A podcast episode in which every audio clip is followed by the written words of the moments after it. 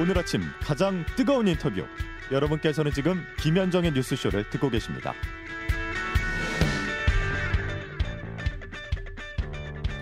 예. 180인 중 찬성 180인으로서 대통령 배우자 김건희의 도이치모터스 주가 조작 의혹 진상규명을 위한 특별검사 임명 등에 관한 법률안에 대한 수정안은 가결되었음을 선포합니다. 예, 들으신 대로 김건희 여사 주가 조작 의혹 특검법이 어제 국회 본회의 통과했습니다. 국민의힘 의원 전원 퇴장한 가운데 야당 의원 180명이 제석했고 만장일치로 법안이 통과됐습니다.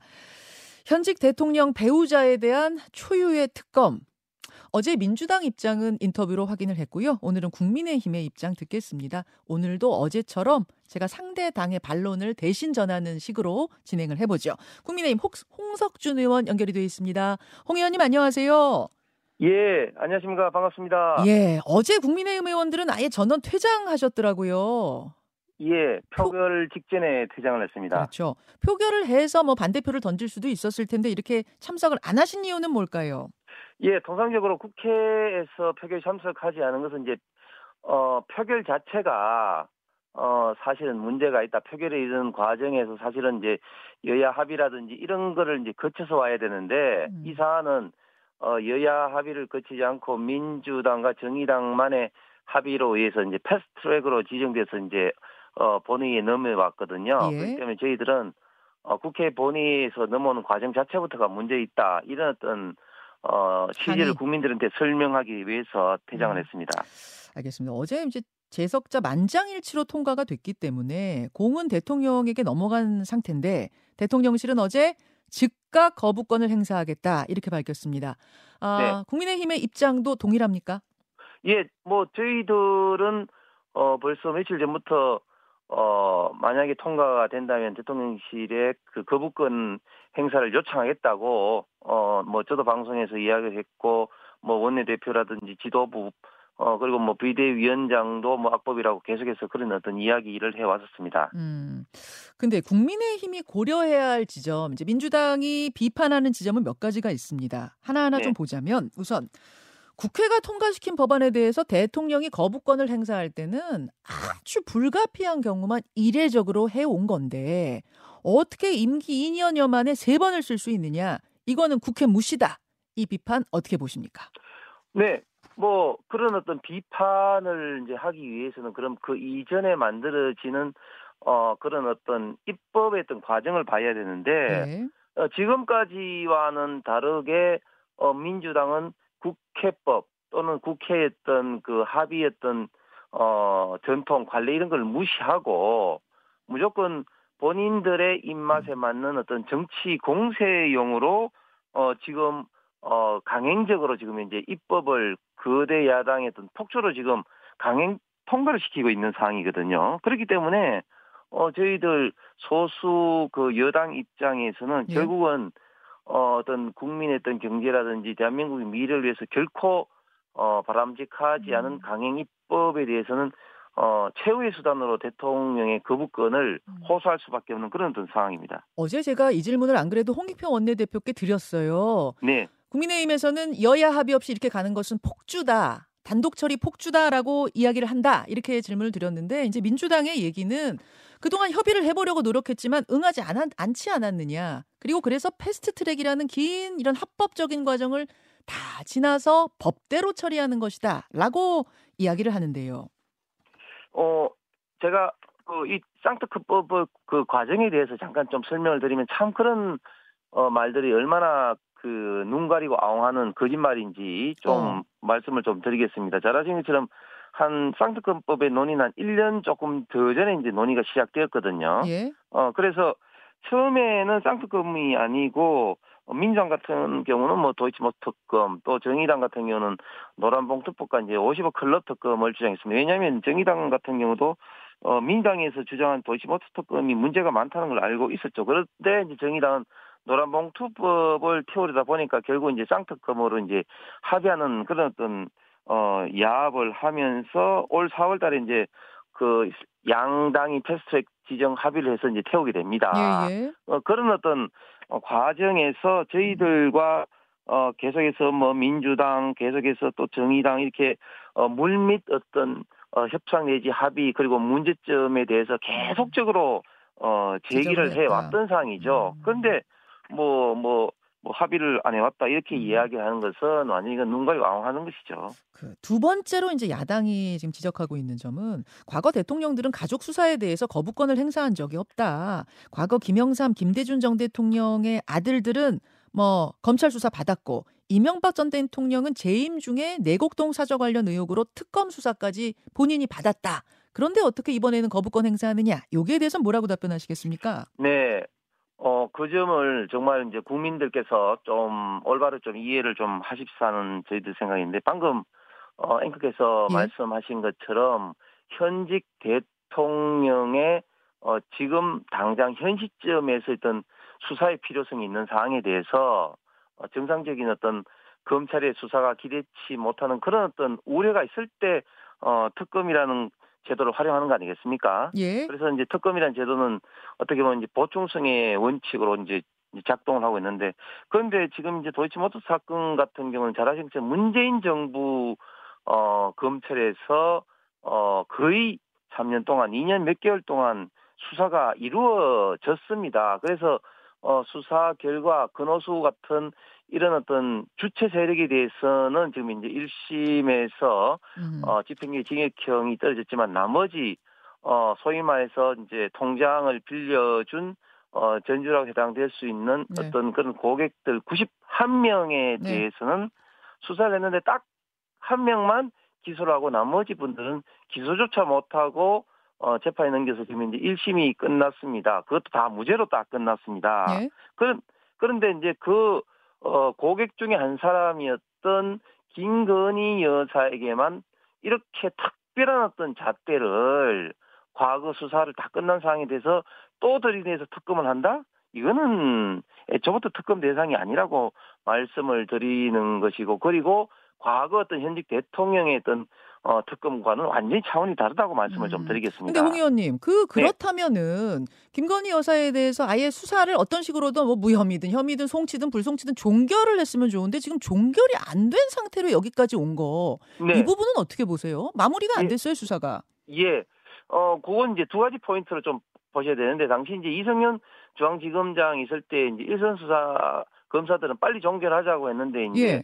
어 그때 당시에 이제 문재인 정부 검찰에서 이제 미적미적거린 포인트 한 포인트가 있고요. 아 문재인 두, 정부 경, 검찰이어서 그렇단 네, 말씀이신가요? 네네네. 네 두 번째는 어떤 또 포인트를 봐야 되냐면은 어 지금 이제 그 법적으로 보면 이제 1심에서 이제 그 2009년에서 12년까지 도이치모터 사건을 지금 어, 당시 이제 검찰에서 조금 무리하게 포괄 일제로 다 묶어서 지금 보고 있습니다. 예. 그래서 일부는 이제 어, 공소 기간이 지났다 해서 이제 어, 공소시효 지난 그런 걸로 1심에서 봤는데 음. 지금 이제 검찰에서는 혹시 2심에서 이런 것에 대해서 좀 달라질 수 있느냐 이런 어떤 법적인 사항을 한번 확인을 하고 마지막으로 이제 마무리를 하, 기 위해서 지금 어, 수사 최종 종결을 지금 하지 않고 있다고 합니다. 자, 이 부분이 이제 중요할 텐데 국민의힘 그러니까 대통령이 거부권 행사하면 국회가 재투표하게 됐죠. 재의결하게 됐죠. 그때는 네. 무기명 투표입니다. 어제 네. 야당 의원 180명으로 통과가 됐어요. 만약 재의결하는 날, 재투표하는 날 국회의원 전원이 출석한다고 가정을 하면 여당의 이탈표가 국민의힘의 여타, 이탈표가 19표 이상 나오면 통과합니다. 네. 민주당의 일각에서는 아마 국민의힘 이탈표 19표 이상 나올 것 같다. 특히 공천 작업 다 끝난 후에 재의결을 하는 걸로 시기를 정하면 이탈표 나올 거다 이런 이야기 하거든요. 어떻게 보십니까? 네. 어, 이제 민주당이 이제 그런 점을 이제 있는데, 그런데 또 이제 민주당이 그렇게 이야기를 하는 것은 저희, 어, 국민의힘 국회의원들 너무, 어, 어떻게 보면 좀, 좀 무시하는 것이 아니냐. 어, 왜, 왜 그렇게 보실까요? 예, 저희들 입장에서는 이번 이제 특, 특검이 이 자체가 특검 대상도 아닐 뿐만 아니라 또 어, 특검 추천에 있어서도 어, 정말 그동안 했던 여야 추천이 아닌 이제 민주당과 정의당만 추천한다든지 또 뭐 인지수사의 모든 것을 한다든지 또 피의사실 공표를 거의 뭐 어, 생중계 브리핑 하다시 한다든지 이 특검 자체 너무 악법적인 그 독소 조항이 많아서 지금 이렇게 반대를 하는 것이지 음. 만약에 저희가 뭐 혹시 공천 예. 탈락자 있던 변심이 있을 수 있는 거 아니냐 이런 어떤 하는 것은 저희들 어, 국민의힘 의원 개개인을 너무 좀 어. 어, 무시하는 거라고 생각을 합니다. 이탈표는 없을 것이다 그 말씀이세요? 네 그렇습니다. 그때도 혹시 전원 퇴장입니까? 그 사항에 대해서는 어 저희들 고 이제 그는 또 원내 전략이고 이제 음, 국민들이 음. 보시는 어떤 그런 어떤 시각이 중요하기 때문에 현재 음. 상태에서는 좀 판단하기 어려울 것 같습니다. 알겠습니다. 알겠습니다. 아, 오늘 질문거리가 굉장히 많아요. 일단 특검법에 대해서는 여기까지 하고요. 네. 당 이야기로 좀 넘어가 보겠습니다. 네. 한동훈 비대위 어제 비대위원 인선 모두 마치고 오늘 공식 출범을 하는데 비대위원들 면면을 보니까 김예지 의원 한 명 빼고는 전부 비정치인입니다. 평균 나이는 43세라고 하고요. 아, 이 인선 어떻게 평가하십니까? 예.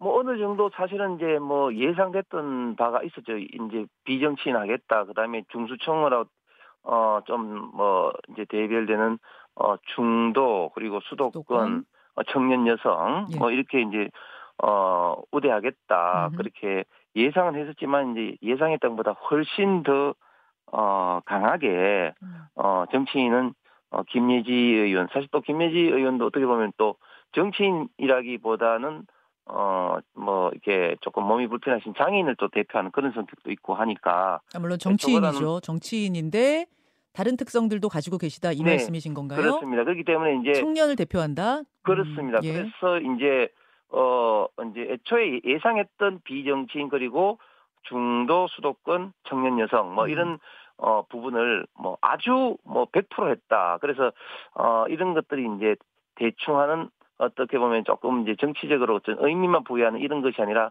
뭐 완벽하게 하는 한동훈만의 어, 색깔이 아닌가 그렇게 생각이 듭니다. 한동훈만의 색깔이다.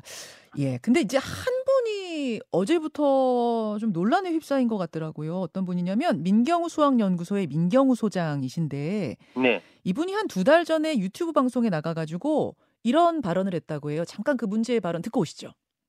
인간과 인간은 포로를 통해서 잘 안 됩니다. 지금 가장 최대의 비극은 노인네들이 너무 오래 산다는 겁니다. 빨리빨리 들어가셔야 하고. 아, 죄송합니다. 자, 그러니까 지금 노인네들이 너무 오래 산다. 빨리빨리 돌아가셔야 한다. 하고서는 아유 죄송합니다를 하긴 했어요. 근데 이게 결국 노인 폄하 발언 아니냐. 민주당의 김은경 비대위원장이 노인 폄하했던 그때가 연상된다. 대한노인회에서도 들고 일어났습니다. 어떻게 풀어야 한다고 보세요? 어, 그 부분은 뭐, 어, 제가 볼 때는 민경우 비대위원이, 어, 어, 사실은 뭐, 그런 어떤 부분이, 사실은 전반적인 맥락은 제가 이제, 그, 보니까, 예. 이제 그 노인 폄하할 의도가 전혀 없었습니다. 그런데 이제 그 부분만 거의 뭐 농담식으로 이제 하다 보니까 본인도 유튜브 방송에서 사과를 했지만 음흠. 그 부분만 딱 보면은 좀 어, 노인 폄하 발언이라고 이제 그 충분히 좀 이렇게 어 이해가 되는 어떤 대목이라서 그 부분 어 일부분이라 할지라도 좀 부적절한 발언에서는 본인이 음. 좀 정확한 의사 표현이 좀 있어야 될 것 같습니다. 사실은 전체 맥락에서는 그런 게 아닙니다라는 이야기는 민주당의 김은경 비대위원장도 똑같이 했었거든요. 전체 맥락 봐주십시오. 노인표만 아닙니다. 하지만 노인들은 그 부분에 대해서 문제 제기를 했었고 결국은 사퇴했는데 그럼 민경우 비대위원도 전체적으로는 그건 아닙니다라고 하지만 결국은 사퇴를 해야 될 거라고 보세요. 어떻게 보세요? 그래서 이거는 뭐 그 어, 비대위에서 어, 좀 이제 고민을 좀 해서 하고 결국은 이게 또 이게 뭐 국민 뭐 여론이 어떻게 받아들이시느냐. 예. 뭐, 예, 그런 어떤 어, 사항으로 결정을 뭐 해야 될 것 같습니다. 자, 알겠습니다. 이렇게 오늘 상황들 좀 지켜보기로 하고 그 아까 제가 김건희 여사 특검법 관련해서 질문 한 가지만 좀 더 드리고 싶은 것이요. 어제 민주당 홍익표 원내대표가 수사 범위에 대해서 제가 질문을 드리자 아, 이렇게 답을 했습니다. 지금 특검 법안을 보면 수사 대상을 이렇게 적시했어요. 첫째, 도이치모터스 주가 조작 사건과 관련된 의혹. 두 번째, 범죄 혐의로 밝혀진 관련자들에 대한 불법 행위. 3번, 1과 2를 수사하는 과정에서 인지된 사건. 이렇게 돼 있다는 거예요. 그래서 디올백 수사도 특검이 누구냐에 따라서 특검의 대상이 될 수 있다. 이렇게 답을 했습니다. 어떻게 보십니까? 예, 그게 어 이번 그 도이치모터스 특검의 어, 문제되는 어떤 독소 조항 중에 하나입니다. 그러니까 어, 것처럼 재형 법정주의에 의해서 어떤 수사의 필요성이 있는 사항에 대해서는 법으로 정해져야 되고 특검 역시 수사 대상이 명확하게 정해져야 됩니다. 음. 그런데 이번 어, 도이치모터 사건은 도이치모터 사건뿐만 아니라 어, 수사 중에 인지한 모든 사건 음흠. 어 그리고 수사 이 도시모스 직접적으로 관련이 안 되더라도 모든 것을 할 수 있다는 그런 어떤 포괄적인 어떤 어떤 수사 어떤 조항으로 했거든요. 음. 그렇기 때문에 이 사건은 이 특검법은 어 그런 면에서도 도저히 받아들일 수 없는 정말 그 반헌법적인 반인격적인 그런 어떤 어 조항이라고 생각합니다. 자, 여기까지, 여기까지. 아, 어제는 민주당의 입장 들었고요. 오늘은 국민의 입대, 국민의힘의 입장 확인을 했습니다. 홍석준 의원님 고맙습니다. 네, 감사합니다.